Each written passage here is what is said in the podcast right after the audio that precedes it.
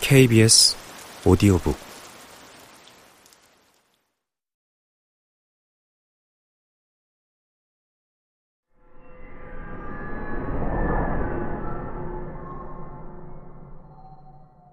나는 엄마와 만화책 사는 문제로도 한번 부딪혔다. 스타일 만드는 여자란 만화는 코디네이터가 주인공인 만화였다. 내가 말도 못하게 감동받은 만화여서 나는 20권의 시리즈를 다 소장하고 싶었다. 처음에 엄마는 내가 사겠다는 게 책이라니까 시리즈 전체를 사겠다는데도 말리지 않았다. 그래 놓고는 그게 만화책인 줄 알자 급 당황해서는 내 마음을 바꾸게 하려고 애썼다. 물론 나는 지지 않았다. 엄마가 읽는 어떤 소설보다 그 만화가 못하지 않다는 내 믿음의 힘으로 엄마를 설득했다.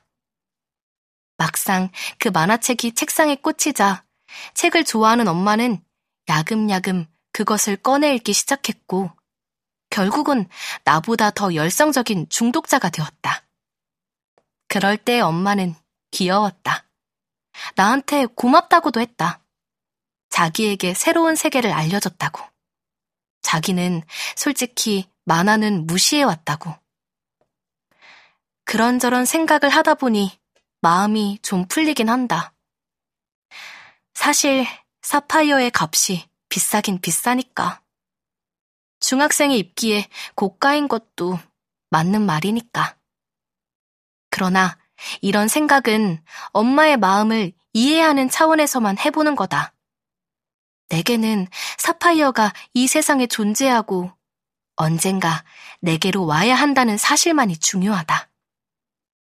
나는 슬며시 책상 위에 있는 편지를 집어든다. 미나야, 엄마는 오늘 너무 슬펐다. 놀라기도 했고, 너한테 화를 내고 마음이 정말 안 좋았지만, 그래도 나는 내 자신을 설득할 수가 없었어. 엄마의 가치관으로는 그렇게 비싼 청바지를 사주는 게 옳은 일이 아니거든. 너를 위해서라도. 그리고 그렇게 비싼 청바지를 사겠다고 우겨대는 너를 보고 실망한 마음도 컸다. 내가 너를 잘못 가르쳤나. 그런 생각까지 들었지.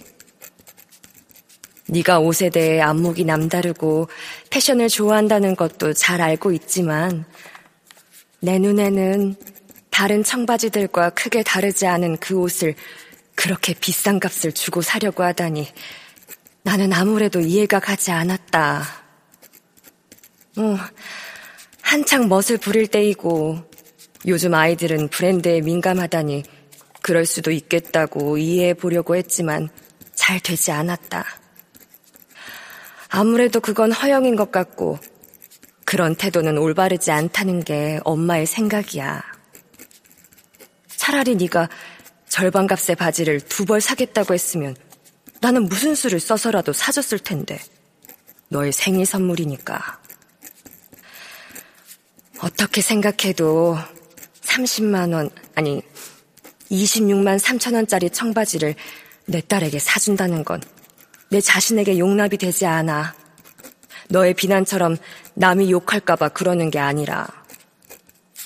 괄호 열고, 그 말도 사실 몹시 기분 나빴어.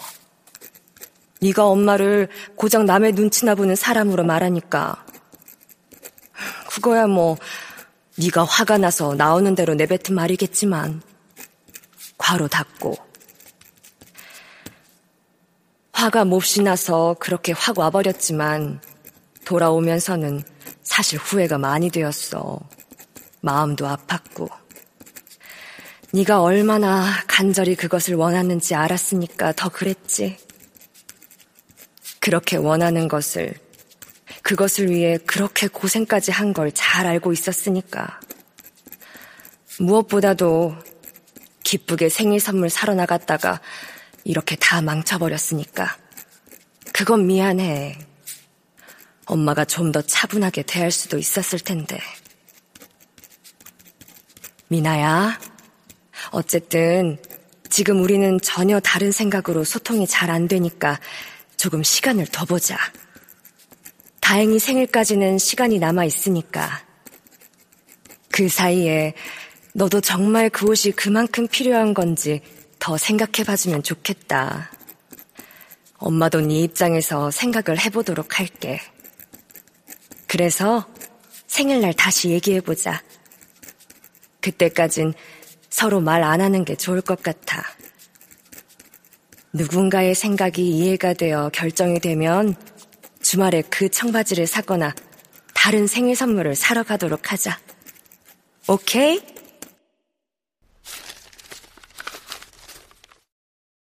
예상했던 그대로다. 사람 힘 빠지게 하는 엄마의 편지. 편지만 보면 엄청 다정하고 이해심 깊은 엄마처럼 보이지 않나? 자기만 좋은 엄마고 나만 나쁜 년 된다. 아니, 그런 걸 잘 알고 있는 나마저 편지를 읽는 동안은 마음이 누그러져서 엄마에 대한 화가 다 풀릴 뻔했다. 하지만 마음을 잘 가다듬자. 구구절절 좋은 말만 써놓았지만 자기만 옳다고 생각하고 다른 사람의 마음을 이해할 생각이 별로 없다는 게 나는 보인다. 내 입장에서 생각해 보겠다고 써놓았지만 엄마의 마음이 얼마나 단단한지 나는 잘 안다. 엄마는 자신의 생각이 옳다고 굳게 믿고 있다. 나를 위해 올바른 걸 가르쳐야겠다는 사명감도 굳건하다. 그러나 사람이 무언가를 좋아하는데 옳은 게 어디 있나? 엄마는 내가 허영심에 시달리고 있다는 편견으로 나를 볼 뿐이다. 그것이 문제다. 내 사랑을, 내가 무언가에 꽂히는 것을 엄마는 이해하지 못한다. 그런 버릇은 나쁜 버릇이니 엄마로서 고쳐줘야 한다는 과도한 책임감에만 빠져 있다. 답답하다. 나는 나다. 내가 애정하는 물건을 내가 살 자유도 없나? 뭐든지 엄마가 가르쳐야만 하나? 인생에 한 가지 길만 있고 한 가지 정답만 있나? 열다섯이면 옛날 같으면 시집도 갔다. 충분히 내 머리로, 내 심장으로 판단할 수 있는 나이다. 그 결정이 잘못된 거라면 또 어떤가? 그걸 내가 직접 겪고 거기서 직접 배우면 안 되나? 어른들은 그렇게 옳은 것만 하면서 사나? 아, 답답해. 하도 답답한 마음에 인터넷에서 엄마와의 싸움, 명품이란 검색어를 넣어본다.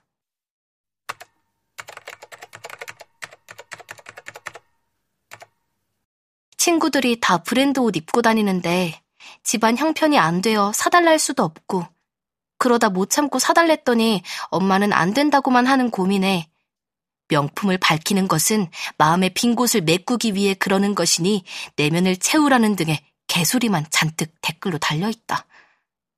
나는 주변 친구들 아무도 비싼 브랜드 옷 입고 다니지 않는다. 내가 입고 다니면 알아주지도 않을 뿐더러 가격을 알면 다들 미쳤다고 할 거다. 나는 오직 그 옷을 사랑하게 되어 원할 뿐이다. 이런 마음을 말할 곳이 아무데도 없다니 화가 나고 갑갑하다. 눈 앞에 사파이어가 어른거린다. 잘 빠진 라인, 세련된 물 빠짐, 내 엉덩이 라인을 쑥 올려주게 가장 효과적인 위치에 달려있는 뒤폭